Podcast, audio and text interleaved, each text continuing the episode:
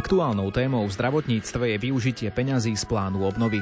Ambície dostávať veľkú štátnu nemocnicu Rásochy sú však opäť pochované. Peniaze z plánu obnovy na výstavbu nových budov získajú nemocnice v Martine a v Banskej Bystrici.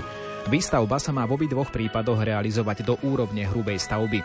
12. júna to schválila vláda a schválené zmeny súvisia s potrebou naplnenia milníka a cieľa plánu obnovy. O názoroch dvoch bývalých ministrov zdravotníctva na túto tému bude dnešné zaostrené s Novákom. Rozprávať sa budeme tiež o návrhu redukcie siete detských pohotovostí a skrátenia ordinačnej doby. Prajem príjemné počúvanie.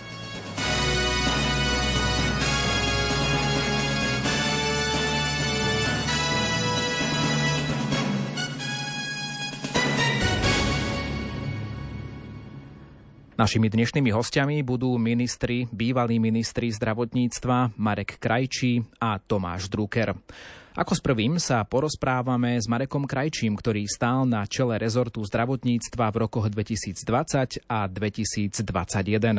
Moja prvá otázka smeruje k tomu, že pán Krajčí v súčasnosti ako poslanec ešte na začiatku jary tohto roka informoval, že štát podľa neho nerobí dostatok veci preto, aby mohla byť dokončená nemocnica Rásochy v Bratislave. Práve k tejto jeho predchádzajúcej kritike z predchádzajúcich mesiacov sa vraciame na úvod nášho rozhovoru.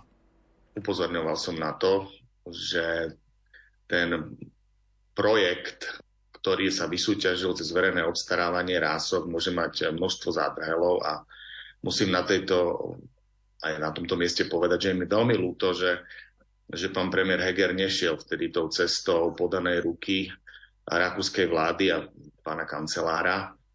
A Rakúsko bolo ochotné nám dodať projekt na Rásochy tak, v takom čase, aby sme stíhali milníky a, a mohli Rásochy postaviť.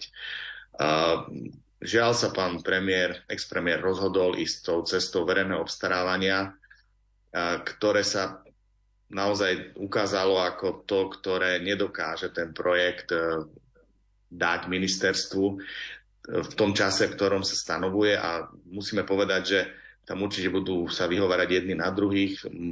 Tí výťazí súťaže, že aj nekomunikovalo s nimi ministerstvo. Videl som tie listy, naozaj. A tieto tieto stiažnosti tam sú aj, aj explicitne napísané. Ministerstvo zase, čo som zachytil, uh, real, reagovalo, že oni nedodávali kvalitné podklady. Uh, človek sa v tom veľmi ťažko vyzná, ale žiaľ ten, ten záver a teda ten výsledok sa počíta. Ten, počíta, ten výsledok je ten, že súčasné vedenie ministerstvo sa rozhodlo uh, pozastaviť výstavbu tohto projektu z financí z plánu obnovy. Čo je podľa mňa veľká škoda, pre celé Slovensko, pretože to mala byť nemocnica pre celé Slovensko. Na druhej strane ten plán B, ktorý ministerstvo predstavilo, je podľa mňa ešte, by som povedal, také malé víťazstvo, pretože tie financie, tak ako som ich aj ja pôvodne naplánoval, my sme takto vybavovali v ten prvý pandemický rok tie peniaze v Európskej únii, že urobí sa tu nejaká reforma, tá reforma má centralizovať zdravotnú starostlivosť, do tých koncových nemocníc a tie financie, ktoré sme vybavovali, tak mali byť použité prednostne na modernizáciu obrovského investičného dlhu koncových nemocníc. A teda toto rozhodnutie, ktoré e, ministerstvo predstavilo, že sa bude vlastne budovať e, nová nemocnica takmer, alebo, alebo, alebo výrazne modernizovať tá súčasná nemocnica v Banskej Bystrici a, a že sa bude ďalej pokračovať e, v nemocnici alebo výstavbe nemocnice Martin si myslím, že je dobrá správa a ono už ani čas nejako neumožňuje ani víťazom vo voľbách a teda novému ministrovi tieto rozhodnutia nejako veľmi meniť. Tam bude treba naozaj len veľmi intenzívne pracovať, aby sa tie peniaze podarilo vyčerpať. Je to zaujímavé, že je to teda tak dosť blízko seba, Banská Bystrica a Martin. Hovoríme o Rásochách, teda to je zase západ Slovenska. Skúsme sa na to pozrieť aj z pohľadu poslucháča, ktorý je na východe, ktorý sa môže cítiť zabudnutý. Ja som už zachytil teraz aj niektorých politikov, ktorí zastupujú práve ľudí na východnom Slovensku, ktorí už na Facebooku svojim priaznivcom odkazovali, že opäť sa na východ zabudlo. Teda nemali sa možno tie peniaze rozvrstviť trošku inak, lebo predsa Bystrica aj Martin sú v strede Slovenska približne. Áno, každá z tých nemocníc má inú spádovú oblasť, Avšak nie je to východ. S tým sa dá súhlasiť. len musia si uvedomiť tí hlavní aktéry, že to už teraz nebolo v silách súčasného vedenia ministerstva distribuovať ešte aj podľa geografickej som povedal, vzdialenosti na Slovensku, pretože oni museli striktne vyhodnocovať pripravenosť jednotlivých projektov a či sa to stihne, pretože tam je samozrejme, tam sú striktné termíny, ktoré sa teda údajne zatiaľ nedajú posúvať a teda to rozhodnutie muselo v prvom rade mať charakteristiku toho, že tie peniaze stihneme vyčerpať a neprídeme o ne. Takže uh, ja, ja neviem presne, na základe akých kritérií to bolo. Niektoré kritériá ministerstvo zverejnilo, ale zase dalo prísny zákaz hovoriť o, o tých pohovoroch, ktoré sa vedú na ministerstve zdravotníctva, takže sa o, nich, o tom ani nemôže rozprávať. Takže žiaľ, e, neviem vám povedať, prečo neúspeli projekte, projekty na východe Slovenska. To, čo ale viem povedať, je, že žiaľ, e, pán exminister Lengvarský bol minulý rok, niekedy v marci, zakázal štátnym nemocniciam sa pripravovať na plán obnovy pozastavil všetky aktivity a, a, a je to možné, že aj samotné napríklad Košice vďaka tomuto jeho príkazu a, sa nemohli dostatočne a kvalitne pripraviť na túto príležitosť. Ako je možné, že Bystrica to stihla a že, a že bola pripravenejšia ako oni, na to naozaj neviem odpovedať, ale, ale žiaľ, tie štátne nemocnice sa vlastne ani nemohli poriadne pripravovať a súťažiť, čo ma teda veľmi mrzí. Skúsme trošku vysvetliť nášmu poslucháčovi, keďže sa veľa tak akcentuje, že je dôležité dokončiť nemocnicu na Rásochách v Bratislave, ktorá je už naozaj veľmi dlhodobým projektom štátu, že prečo je to dôležité. Veď vezmeme si to, že Bratislava má dnes svoju nemocnicu, ktorou je nemocnica na Kramároch. Vznikla nová nemocnica Bory, dobre, ktorá nie je štátna nemocnica, ale je už akoby druhá v meste. Prečo je teda naozaj, skúste to tak jednoducho vysvetliť, že prečo je to dôležité mať tie rásochy v Bratislave? Musíme si uvedomiť, že rásochy mal byť e, projekt pre celé Slovensko, mala to byť e, nemocnica, v ktorej sa mala poskytovať tá najvyššia a najkomplexnejšia forma medicíny, tzv. aj kvartérna zdravotná starostlivosť. To žiadna momentálne z budov alebo nemocníc na Slovensku nesplňa. A z tohto pohľadu e, bolo nevyhnutné koncentrovať tú zdravotnú starostlivosť aj z územia Bratislavy, ale potom vlastne aj z celého Slovenska e, do jednej veľkej špičkovej nemocnice, takú ako má Viedeň, ako má Brno, ako majú iné metropoly alebo iné krajiny, pretože to je naozaj záležitosť veľkého spádu. V našom prípade by to bola nemocnica pre spád takmer 5 miliónov obyvateľov. Samozrejme nie na všetko čas by tam riešila aj regionálnych potrieb, ale toto je hlavne ten hlavný argument. Plus samozrejme v tejto nemocnici uh, sa mala diať vedecká činnosť, uh, mali sa tam diať vzdelávanie našich profesionálov, teda zdravotníkov. Áno, túto nemocnicu žiaľ nemôžu nahradiť, alebo nenah, ne, nevie nahradiť nemocnica Bory. A uh, len trošku chcem poopraviť, že Bratislava nemá kramáre, práve naopak kramáre sú v žalostnom stave a kramáre už majú, už sú za zenitom svojej životnosti. A jeden teraz z tých, e, som povedal, takých plánov ešte predchádzajúcich vlád bolo, že keď sa postavia rásochy, lebo tie sú relatívne blízko od kramárov, tak kramáre sa zavrú e, lebo tá nemocnica už, už, už keď sa aj človek ani pozrie zvonku, vidí, že ona padá v podstate. Ale Bratislava má ešte potom samozrejme tá univerzitná nemocnica v Bratislave je, rozdelená do viacerých budov. Bratislavčania vedia, je to Ružinov, je to potom na druhej strane Dunaja Antolská v Petržálke a potom ešte také menšie nemocnice na Mickievičovej po Dunajských biskupiciach.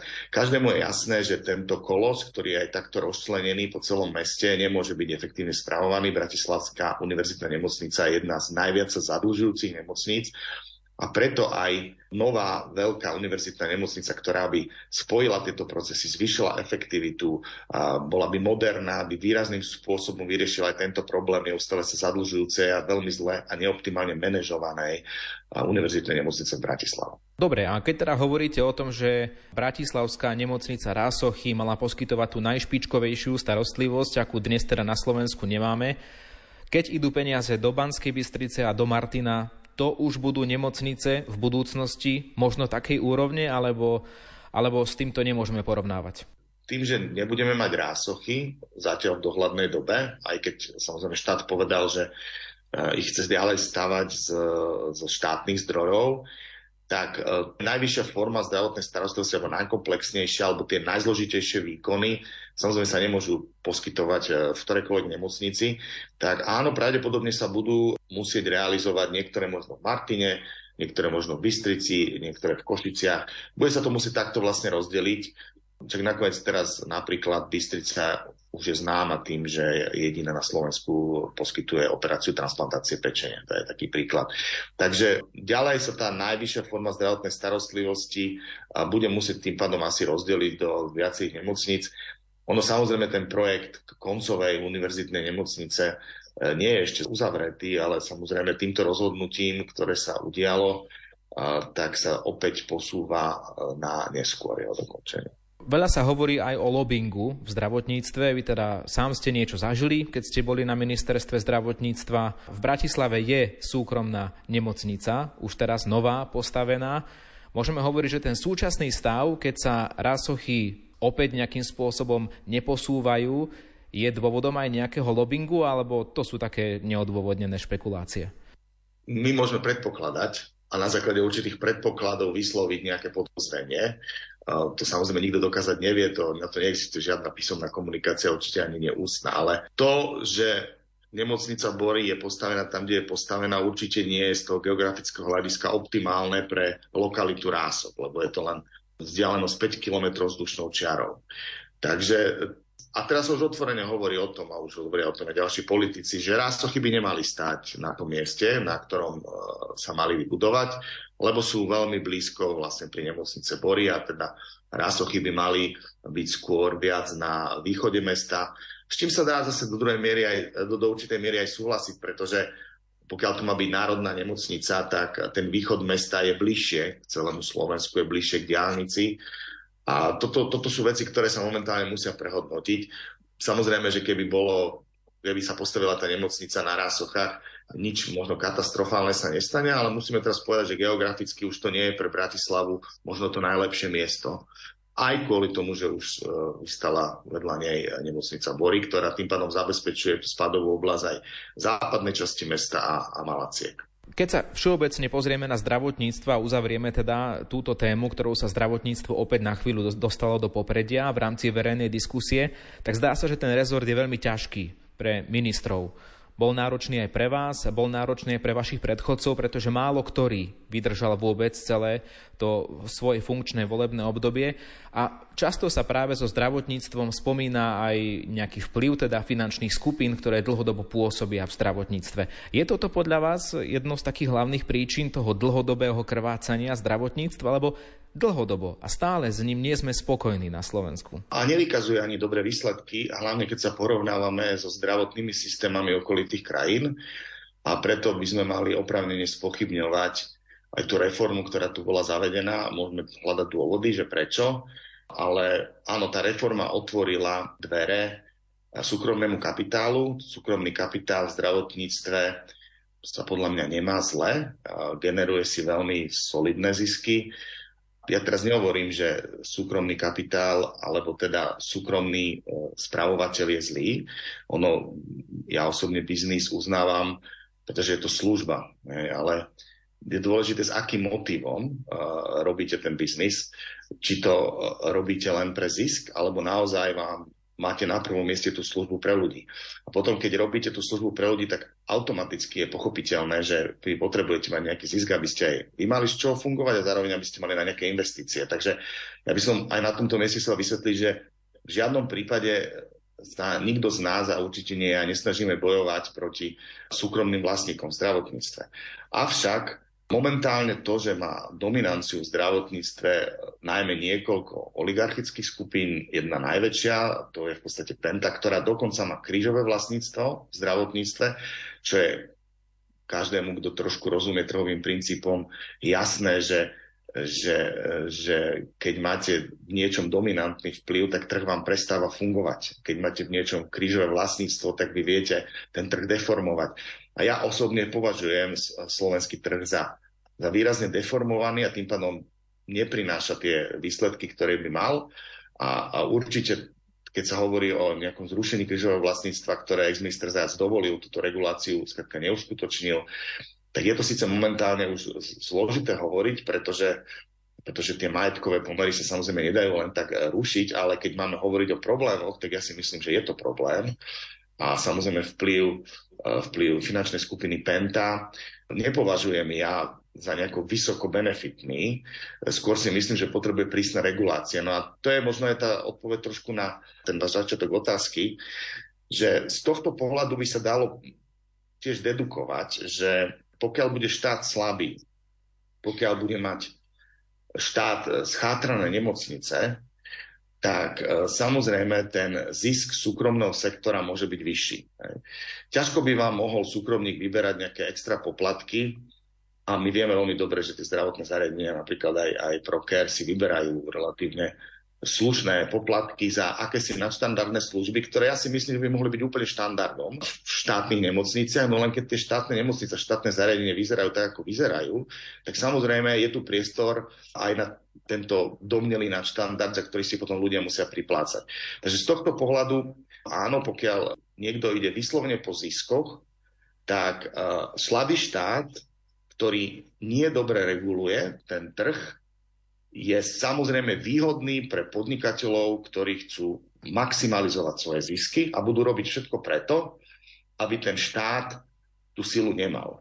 A keď sa menia ministri každý rok, každé dva, tak samozrejme oni nedokážu veľmi realizovať nejaké výrazné kroky, nejaké výrazné reformy, lebo im to skrátka ani už len tento časové hľadisko nedovolí.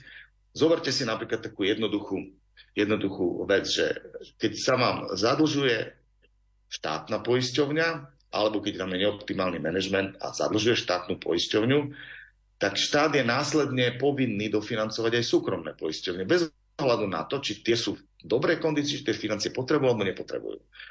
Musí to urobiť. To isté platí napríklad v prípade záchrany. Keď sú dve štátne záchranky tunelované, zadlžované alebo rozkrádané alebo neoptimálne manažované, Súkromníkom to vyhovuje, pretože štát musí cez koeficienty potom dofinancovať aj súkromníkov. Toto je to na tom našom systéme podľa mňa choré, že, že žiaľ ten, ten spôsob podnikania, ktorý do veľkej miery taký ten balkánsky typ ešte tu stále je, je tak dravý a, a tak drzý, že kľudne bude maximalizovať svoje zisky na znižovaní štátnej zdravotnej starostlivosti. A ja, ja naozaj ten pocit mám ja naozaj ten pocit mám. Ja mám pocit, že keď sa tí ministri budú rýchlo meniť, tak ten štát bude stále slabý a samozrejme súkromníci budú z toho benefitovať a ešte budú môcť ukazovať, že štát je neschopný a vidíte, štát to nikdy dobre robiť nebude a robiť to nevie a preto uh, my to budeme všetko robiť a vieme to robiť lepšie. Čo, čo vôbec nemusí byť pravda, pokiaľ by ten štát mohol reálne uh, robiť to, na čo, čo robiť má. Vieme o krajinách, ktoré majú moderné štátne nemocnice a ja osobne verím na na to, že zdravotníctvo má byť sociálny systém štátu a ten štát do má investovať financia, má byť kvalitný a mnohé krajiny to dokazujú a potom je to najefektívnejší systém, pretože tam sa najmenej peniazy stráca a ľudia z toho majú najväčší zisk. Rozumiem. Poďme sa ale ešte venovať jednému takému, nazvime to čiastkovému problému, ale ktorý môže byť veľkým problémom pre aj časť našich poslucháčov. Radio Lumen počúvajú aj mnohé viacdetné rodiny. A možno sú vystrašené z toho návrhu, že čas ordinačných hodín na detských pohotovostiach by sa jednak mal skrátiť. To by možno nebol až taký veľký problém, ale problém je ten, že viaceré detské pohotovosti zo súčasnej siete by sa mali zrušiť. Je potrebné ale samozrejme aj povedať, že už dnes niekoľko pohotovostí neslúži, tak ako sú nakreslené v tej sieti, lebo nemajú lekárov. Takže to je akýsi aj dôvod tohto celého, aby, aby tí detskí lekári neboli preťažení. O tom sme už aj viackrát hovorili vo vysielaní Rádia Lumen. Ale ako sa vy pozeráte ako lekár na toto manažerské rozhodnutie alebo návrh z dielne ministerstva zdravotníctva zoštíhliť sieť detských pohotovostí a popri tom ešte skrátiť ordinačné hodiny? No, ja myslím, že to je problém a ja neverím osobne, e, že sa to podarí e, teraz v parlamente schváliť, lebo e, my musíme teraz si vyložiť karty na stôl, že pán minister môže robiť aj 10 tlačoviek. Tú zmenu nakoniec mu musí schváliť parlament. My sme teraz dostali na stôl práve návrh pozmeňujúceho návrhu z dielne ministerstva zdravotníctva, kde po nás ministerstvo chce, aby sme predložili návrh, ktorý bude skracovať zatiaľ len čas z 10. na 8 hodinu. Ja, ja, ja som si není istý, že či to, to získa podporu v pléne Národnej rady. Minimálne naši poslanci, čo viem, tak sa nechystajú tento, tento pozmeňujúci návrh podporiť a už vôbec nepredložiť, takže vôbec neviem, či ho niekto aj predloží.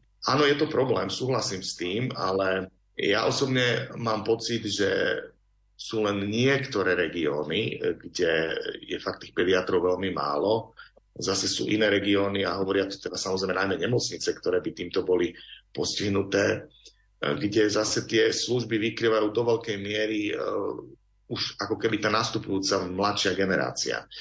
Uh, takže z môjho pohľadu treba to podľa mňa ešte lepšie zanalizovať. Ja si myslím, že nesúhlasia s tým nemocnice. Momentálne na to asi nebude politická podpora že treba naozaj zvážiť, že či musíme pristupovať k takýmto radikálnym riešeniam, alebo či radšej to nejdeme vyriešiť tým, že ešte by sme pridali financie za ohodnotenie tých, ktorí na týchto pohotovostiach slúžia. A ja verím, že sa aj tých mladších ľudí potom bude tam väčšia ochota pomôcť tým starším kolegom a slúžiť na nich aj, aj teda do tej 10. hodine a samozrejme o redukcii. Ja si myslím, že momentálne je to naozaj na vážnu diskusiu, že či vôbec takáto redukcia je, je možná. Treba zistiť, či sú dostatočne na to pripravené záchranky potom, či tá sieť e, bude naozaj stíhať, či na to nebudú doplácať iní ľudia potom vo, vo vážnejších zdravotných e, ťažkostiach, keď im tá záchranka nepríde, lebo záchranka bude po 8. zvážať na urgentný príjem niekoho ktorý si skrátka tú záchranku zavolal len kvôli tomu, že, že APS prestala fungovať. Takže tieto dopady podľa mňa treba ešte e, dopočítať a treba si k tomu ešte raz sadnúť. Ja si nemyslím, že teraz tie zmeny sú ešte reálne. Pozrieme sa napríklad jeden príklad. Ja som teda videl e, tie návrhy v tej sieti. Povedzme, mám teraz pred sebou mapu, keď sa s vami rozprávam a videl som tam návrh na zrušenie detskej pohotovosti, povedzme v Piešťanoch.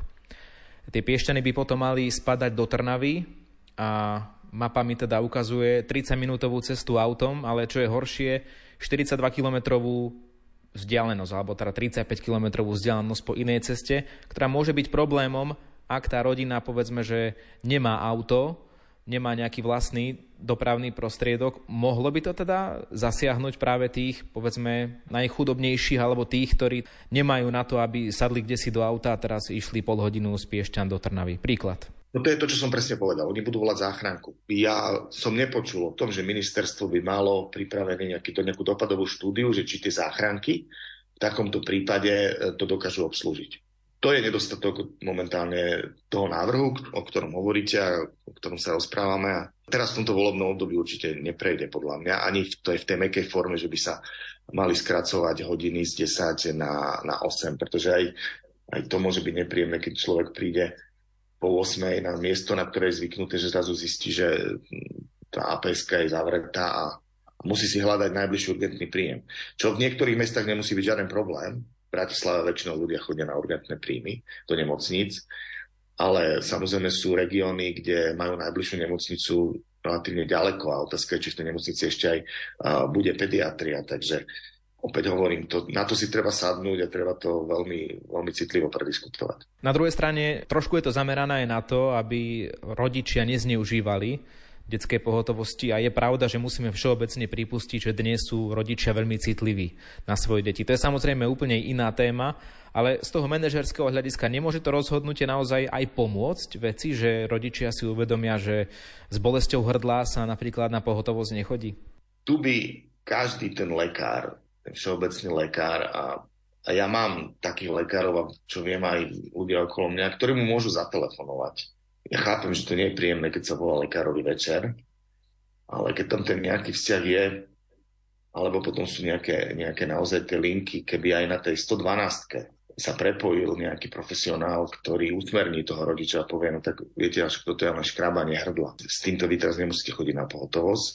A preto sa to robí zle, keď to nie je váš osobný lekár, lebo keď je to niekto úplne iný, tak on vás nepoznal, nepoznal kompletne váš zdravotný stav a tým pádom veľmi ťažko vie vyhodnocovať tie symptómy. Takže ono všade vo svete je to tak robené, že tí, čo berú kapitáciu, sa o tých svojich pacientov starajú non-stop a keď sa, s nimi ne, keď sa nemôžu starať o nich v týchto tzv. Mimoordinačných hodinách, tak vždy majú nejaké dohody medzi sebou a kolegovia si pomáhajú a takéto telefonaty sa potom riešia s nimi, takto fungujú systémy všade inde. Ja chápem, že tých pediatrov je tu už menej a čím ďalej starší, ten systém je naozaj vážny, ale opäť, keď sa majú robiť takéto, takéto škrty, tak my musíme pozerať aj na tie dopady, ako som povedal, samotné nemocnice, ako majú zabezpečené oddelenia, samozrejme za zdravotnú záchrannú službu, ktorá by potom v takýchto situáciách tých pacientov musela zvážať. Takže z môjho pohľadu súhlasím, chodie sa častokrát na tieto pohotovosti neopodstatnenie, ale rodič častokrát, ktorý je úplný, úplne z iného fachu, nerozumie sa tým veciam, on ani častokrát nemôže vedieť. Takže tu je určite cesta aj toho e, mať k dispozícii možno nejakého profesionála alebo lekára, ktorý vám ten telefón zdvihne a povie, počkajte si to ráno, toto, toto nemusíte teraz riešiť. Toľko rozhovor s Marekom Krajčím, bývalým ministrom zdravotníctva, poslancom Národnej rady a predsedom výboru Národnej rady pre zdravotníctvo. Marek Krajčí je z politickej strany Oľano, no a pozrieme sa aj na opačnú stranu barikády, tej politickej, myslím. O chvíľu sa budeme rozprávať s ďalším bývalým ministrom zdravotníctva Tomášom Druckerom, ktorý ča stál na čele tohto rezortu v rokoch 2016, 17 a 18. Tomáš Drucker bol donedávna predsedom politickej strany Dobrá voľba, ktorá ale sa stáva v týchto dňoch súčasťou politickej strany Hlas. Rozhovor s ním o témach využitia peňazí z plánu obnovy a pláne rušenia niektorých bodov zo siete detských pohotovostí ponúkneme už po hudobnej prestávke. Nie každý môže prísť ku šťastiu len tak. Nie takých, ktorí by mohli všetko mať Musíme zdolať naše limity a držať spoluja i ty. Nech každý môže o nás oprieť sa. Vytrvalosťou byť prikrytý, nehambiť sa za pocity, o požehnanie prosiť nebesa. Intenzívne sa pokúšame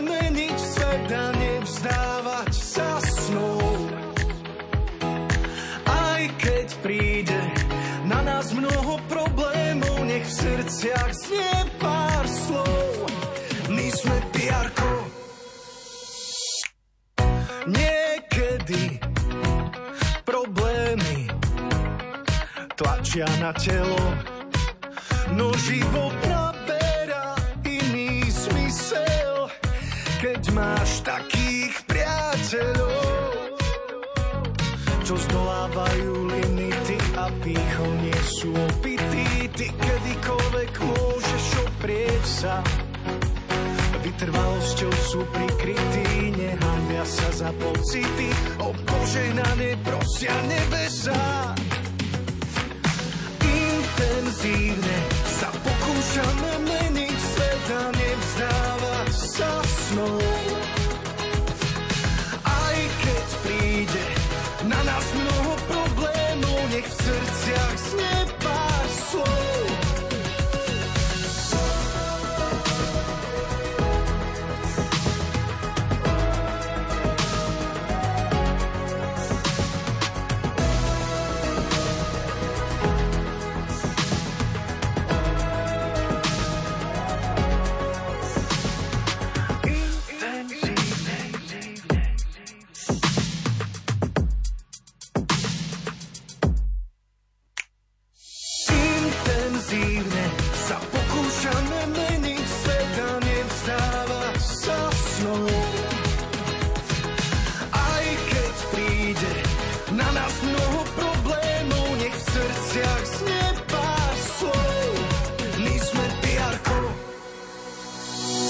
Návrh redukcie siete detských pohotovostí a využitie európskych peňazí z plánu obnovy na výstavbu nových budov nemocníc v Martine a v Banskej Bystrici. To je téma pokračujúcej relácie zaostrené na vlnách Rádia Lumen. A o týchto témach sa rozprávame aj s bývalým ministrom zdravotníctva Tomášom Druckerom. Predovšetkým budem sa vyjadrovať ako bývalý minister zdravotníctva ktorý som nemocnicu na Rásoch ako univerzitnú nemocnicu predstavil na vláde s celým uceleným konceptom univerzitného vzdelávania v roku 2017. a dokonca sme celý ten proces pustili až k finálnemu zlikvidácie toho skeletu, príprave súťaže. A priznám sa, že aj som bol celkom rád, keď som videl, že v programovom uznesení vlády Igora Matoviča sa objavil záväzok, že táto nemocnica sa postaví, už či budeme sa držať slovíčok e, do 5 rokov alebo koľko, ale že si to zobrali za svoje. Žiaľ, e, hneď po prvom roku ja chápem, že bola pandémia, ale bolo evidentné, že sa nič nerobí a už v tom čase som začal na to mnohokrát e, upozorňovať. A ak dovolíte, prečo taký dlhý príhovor k tomu. Univerzitná nemocnica či už Martine alebo v Bratislave je strašne dôležitá pre slovenské zdravotníctvo. My tu na Slovensku nemáme investované do vzdelávania, hlavne čo sa týka univerzitného vzdelávania, 40 e, rokov mladí ľudia odchádzajú študovať e, už priamo e, školy vysoké do zahraničia veľmi ľahko, sú zlákaní do susednej Českej republiky a nevracajú sa k nám. Preto nie je možné, prečo o tom tak hovorím, preto nie je možné vôbec tu viesť také polemiky o tom, že či náhodou nemocnica na Boroch alebo nejaká iná nemocnica môže nahradiť tento typ e, vzdelávacej univerzitnej nemocnice. Sú to štruktúrálne iné typy nemocnic. Čo sa týka plánu obnovy, no bolo to naozaj mimoriadne niečo, že sme získali peniaze. E, budem to volať ako padlo nám to takto k nohám a na stôl, hoci sme pôvodne my neplánovali vstavať univerzitnú nemocnicu ani na Rásochách, ani v Martine z nejakých grantov, ale zo štátneho rozpočtu. Tie projekty boli pripravené tak, aby sa dali financovať komerčne. To znamená, že mali svoju návratnosť peňazí ekonomickú, aj keby sa požičiali peniaze komerčne, aj tak by tie projekty boli úspešné. Takže oni aj teraz sú pripravené na to, aby boli financované iným spôsobom, ako bol eh, plán o obnovy a odolnosti, ale boli to mimoriadne dobre padnúce peniaze. Eh, žiaľ sme ich nedokázali využiť a to riziko toho, že sa by sa nepoužili a nevyužili včas, rovnako poviem, bolo vysoké už pred rokom a pol. Upozorňoval som aj ja na to, aj iní ľudia, aj odborníci, aj z tých politických kruhov tu boli k tomu debaty. Strana hlas sa niekoľkokrát to, tomu vyjadrila. Ehm, žiaľ, tá, tá, tá odpoveď z toho ministerstva, poviem to tak, v dôsledku tej neprofesionality, ktorá tam prikvitla po voľbách roku 2020, bola taká, že vlastne dnes tu padajú otázky, či, či tie peniaze z plánu obnovy a odolnosti by mali byť e, naďalej alokované pre univerzitnú nemocnicu. Viem, že už vláda sa k tomu aj súčasná úradnícka vyjadrila, že nie. No samozrejme, že nie, pretože tie peniaze nedokážu využiť a pokiaľ by sme trvali tvrdošíne na tom, že tie peniaze majú zostať v týchto projektoch, znova si len pomôžem, ktoré sú dôležité, tak by sme ale aj tak o tie peniaze prišli. Preto tie peniaze treba využiť kdekoľvek v zdravotníctve. Nie sú to len budovy. Bolo by dobre investovať aj do iných inovatívnych vecí, ktoré v zdravotníctve treba, ale tak sme si nastavili plán obnovy, takže určite na rekonštrukciu iných nemocníc. To neznamená, znova to dám, že by sme mali zabudnúť na nemocnicu na Rásochách alebo na Martinskú nemocnicu. Áno, tá je teda potvrdená, že aspoň do tej hrubej stavby by mali tieto zdroje byť na ňu použité ale sú to nemocnice, ktoré proste musia mať absolútnu prioritu v našom systéme zdravotníctva. Lebo ak nebudeme vzdelávať našich mladých budúcich lekárov, nehovoriac potom aj ďalšom vzdelávaní, tak môžeme zabudnúť na to, že nás, e, že nás tu bude mať kto e, liečiť v priebehu 15 rokov. Dobre, a čo hovoríte na to, že teda, no, je to povedzme, že znúdzecnosť teraz, ideme tie peniaze nejakým spôsobom využiť, Bohu vďaka neprepadnú snáď, Banská Bystrica a Martin. Tie mesta sú pomerne blízko seba. Čo vy hovoríte na toto rozhodnutie úradníckej vlády, aby to išlo práve tam? Ja rozumiem, ale viete, tie nemocnice nejako tu v minulosti vznikli v Banskej Bystrici, je, e, voláme to fakultná nemocnica, je to veľké centrum poskytovania zdravotnej starostlivosti. My sme mali plán na obnovu. Viete, keď som nastúpil ako minister zdravotníctva, padali tu také nápady, že by sme to mali zatvoriť a tiež to prenechať, že by sa vytvorila niekde v odzvolenie iná nemocnica. Ale škoda toho, proste tam obrovské centrum znalostí, infraštruktúry, a, a ja som absolútne za to, aby sa to vybudovalo. Tá disproporcionalita po Slovensku je, však sa môžeme pozrieť Martin Žilina Ružomberok.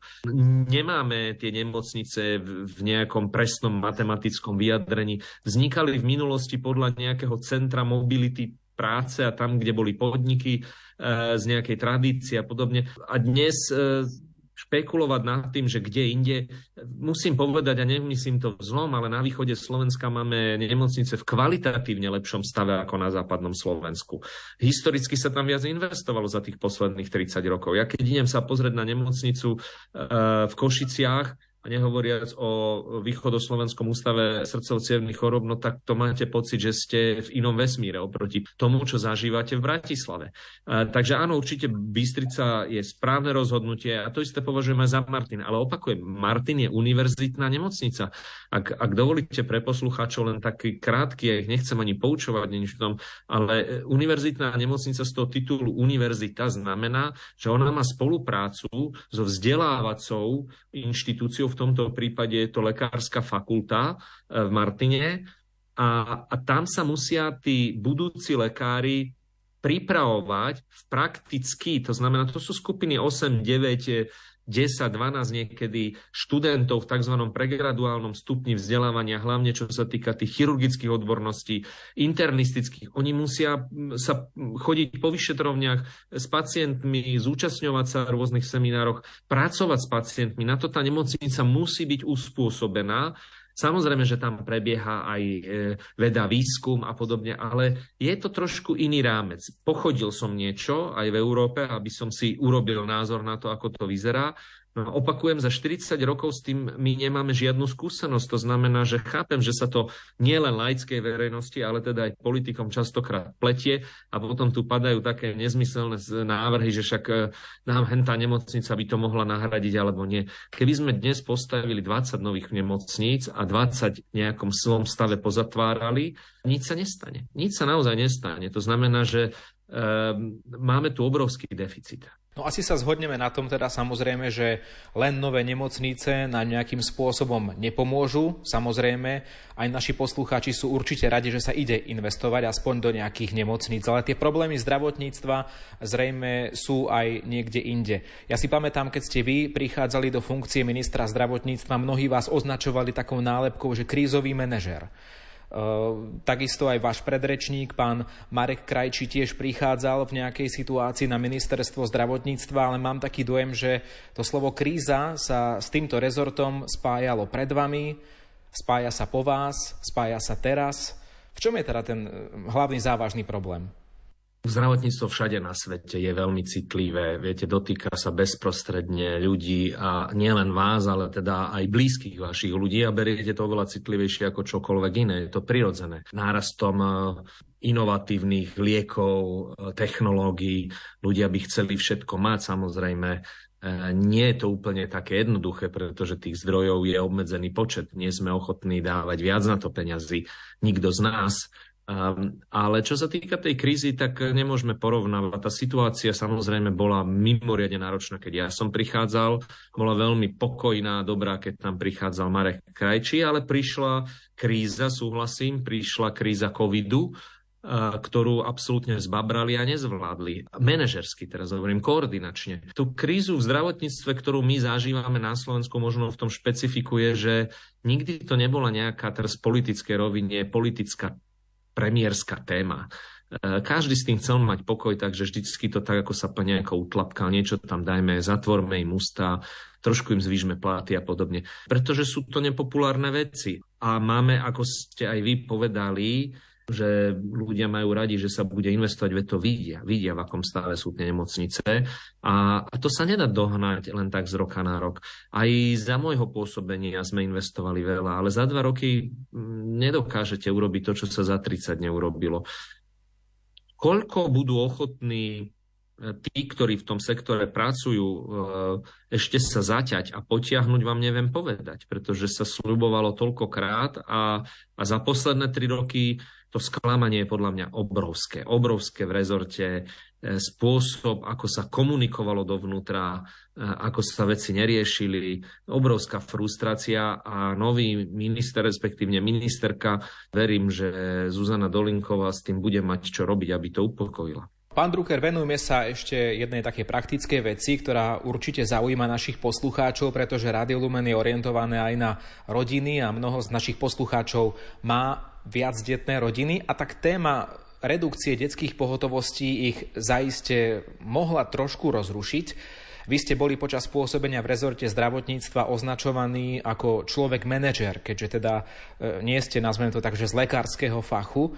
Ste označovaní za človeka, ktorý rozumie číslam a riadeniu veľkých spoločností, štátnych firiem na základe aj tých predchádzajúcich vašich skúseností z toho manažerského hľadiska. Dáva vám zmysel ten súčasný návrh redukcie bodov siete detských pohotovostí na Slovensku? Je to taký chladnokrvný, technokratický, číselný návrh, ktorému sa dá rozumieť cez čísla, nedá sa mu rozumieť úplne cez to upokojenie tej situácie a, a nejakú bezpečnosť, ktorú môžu pociťovať ľudia. Ten problém je širší aj v tom, že mnohí ľudia nemajú dostatočnú osvetu v tom, ako a kedy a čo majú využiť a použiť. Zdravotníctvo je veľmi fragmentované, nemáme vybudovaného tzv. Viete, toho všeobecného lekára v tom ponímaní, že by vás tak trošku, ak sa povie, že držal za ruku. Keď vám je ťažko, keď ja vám je zle, vám pomôže so špecialistom. Že viete, kde zavolať v prípade problému, keď potrebujete ísť do nemocnice, zasa vám pomôže. To sa ale týka aj detských lekárov. To znamená, že veľakrát rodičia chodia s deťmi na tzv. urgentné pohotovosti. To sú tie pohotovosti v nemocniciach. My sme mali tendenciu tento problém riešiť tak, aby sme im to zjednodušili, že v rámci týchto povedzme nemocníc, tam, kde sa tie nemocnice nachádzajú v okresných mestách, by priamo boli aj tie tzv. detské pohotovosti. Lebo detská pohotovosť ešte neznamená, že to je urgentná nemocničná pohotovosť. To je pohotovosť, kde slúži ten eh, pediater, detský, prak, eh, detský lekár, eh, ktorý počas dňa ho máte aj vy, ale povedzme od tej 5. hodiny po obede do 7. hodiny, ale rána to bolo v minulosti, my sme to zmenili do 10. hodiny, lebo naozaj to nemalo zmysel a nikto nechodil o 11. už večer tak máte tzv. pohotovosť. Ja rozumiem tomu, že ich je málo, e, tých ľudí, ale, ale bez jasných pravidel, bez jasnej komunikácie, aby sa pacient alebo rodič dieťaťa vedel zorientovať, kedy kam mám prísť, je to proste veľmi chladnokrvné riešenie. Nechcem to teraz akože politikárčiť a povedať, že to je nezmysel. Nezmysel je to len tak škrtať od stola. Proste každé jedno miesto, kde tá pohotovosť je, by sa ten minister mal vybrať. Tí ľudia, ktorí o tom rozhodujú, mali by tam ísť, mali by to vidieť, mali by diskutovať a mali by všetko preto urobiť, aby sme dostupnosť našej primárnej sféry, primárna sféra je ten prvý kontakt, mali zabezpečený. Tak pre deti, tak aj pre dospelých. Len pre také priblíženie, aby mali aj poslucháči možno nejakú predstavu, keď to dobre funguje, tak viac ako 80% všetkých interakcií, teda tých vzťahov by malo prebiehať v primárnej sfére, to znamená medzi pacientom a všeobecným lekárom, či už pre dospelých alebo pre deti. Ak toto nefunguje, tak je pacient strašne, strašne stratený a to sa nám deje dnes. E, proste veľakrát e, vlastne nevie kam ísť, nahrádza túto primárnu starostlivosť inými ako keby vzťahmi, či už k špecialistom, či už na tú urgentnú, preťažujeme ten systém a, a samozrejme, že aj znižujeme dostupnosť potom pre tých, ktorí ju potrebujú. Pán Druckera, prečo to podľa vás nefunguje? Prečo sa nedokážeme vo všetkom možno spoľahnúť na tých svojich praktických lekárov, či už pre dospelých alebo pre deti a dorast? Pretože v tejto veci ste sa zhodli aj s pánom Marekom Krajčím. On to pomenoval takmer zhodne ako vy túto záležitosť. Čo je podľa vás tým, tým dôvodom? Ale veľa s tým neurobil za ten čas. A tak aj vy ste boli ministrom zdravotníctva? Ale my sme sa, samozrejme, ja som bol dva roky ministrom a musel som riešiť napríklad, ak si pamätáte, riešil som pohotovosti, boli tu do desiatej, tam hrozilo, že sa všetky zatvoria pretože boli, neboli ochotní ďalej pokračovať. Riešili sme urgentné príjmy a vytvorili sme systém aspoň urgentných príjmov, vytvorili sme ambulantné pohotovosti a mnoho iných vecí a spustil som štandardné diagnostické liečebné postupy práve pre tento účel. Marek Krajčí ani jednej tejto veci nepokračoval. Ja chápem, že ani, ani nemusíme byť veľmi politicky v tom, ale treba si povedať aj odpočet, aby sme sa v tom vedeli aj zorientovať, kto čo urobil. A k, a k tomu, že v čom je ten problém, no je to v tom manažerskom prístupe. Vy musíte tie pravidly z pohľadu štátu vytvárať. Nápady typu, e, že budeme tu mať nejakých štátnych e, poskytovateľov a podobne, keď neviete ani zadefinovať pravidlá, ako to má fungovať, sú cestné. Viete, ja stále tvrdím, že najprv ak štát dokáže dobre pomôcť vytvoriť pravidla, ktoré fungujú, tak budeme všetci spokojní. Nemáme štandardné diagnostické a terapeutické postupy. Nemáme motiváciu zdravotných poisťovní na to, aby konali v záujme pacientov. To, čo urobila bývalá vláda Igora Matoviča a Eduarda Hegera, že nezmyselne povedali, že, a teda ľubivo povedali, že zdravotné poisťovne nebudú môcť e, dosahovať zisk, ak ho chcú dosiahnuť, tak im tam dali úplne nezmyselné kritéria. A zasa len trošku to vysvetliť. Zdravotná poisťovňa je tá inštitúcia, ktorá má všetky peniaze v, tom, v štáte pre zdravotníctvo. Štát ako taký nemá žiadne peniaze. Sú tu tri zdravotné poisťovne, z toho dve súkromné, ktoré majú ten mešac peňazí a oni majú byť tým, ktorí pomáhajú nastaviť ten systém. Ak tieto ale zdravotné poisťovne nie sú motivované k tomu, aby sa správali smerom tomu, čo od nich chceme, to znamená, aby pacient vedel, kam má prísť, aby pacient dostal včas liečbu, aby sme mali zdravších ľudí a nezbytočne ich liečili. No tak, viete, nie ako to zmeniť. A to, čo sme mali my navrhnuté počas môjho pôsobenia, a nechcem naozaj, aby to znelo komplikovane, bolo, aby zdravotné poisťovne sa museli správať tak, ako, ako to potrebujeme z pohľadu verejného zdravia, z verejného zdravotníctva. Nie je to, že my budeme ľudí liečiť a liečiť a liečiť a keď sa pozrieme, aké máme výsledky, tak tie výsledky sú porovnateľne horšie, ako sú v Českej republike, ale vynakladáme na to pomerne rovnaké peniaze na tú liečbu. O tom, na toto má obrovský vplyv zdravotná poisťovňa. A to, čo sme navrhovali my je, ak zdravotná poisťovňa nevie zabezpečiť pre pacienta svojho všeobecného lekára včas. Ak zdravotná poisťovňa nevie zabezpečiť, že špecialista bude k dispozícii na prvovyšetrenia, že tu budú operácie včas a tak ďalej, zdravotná poisťovňa nesmie si brať zisk. Ale ak zdravotná poisťovňa zabezpečí pre slovenských pacientov všetko tak, ako má, potom si zisk môže brať. To je jednoduchý mechanizmus za čo sa za tri roky neurobilo nič a čo bolo pripravené, sa buď hodilo do koša, alebo sa s tým nerobilo nič. Toľko Tomáš Drucker, jeden z bývalých ministrov zdravotníctva. Dnešná relácia zaostrené o aktuálnych témach v zdravotníctve je na konci.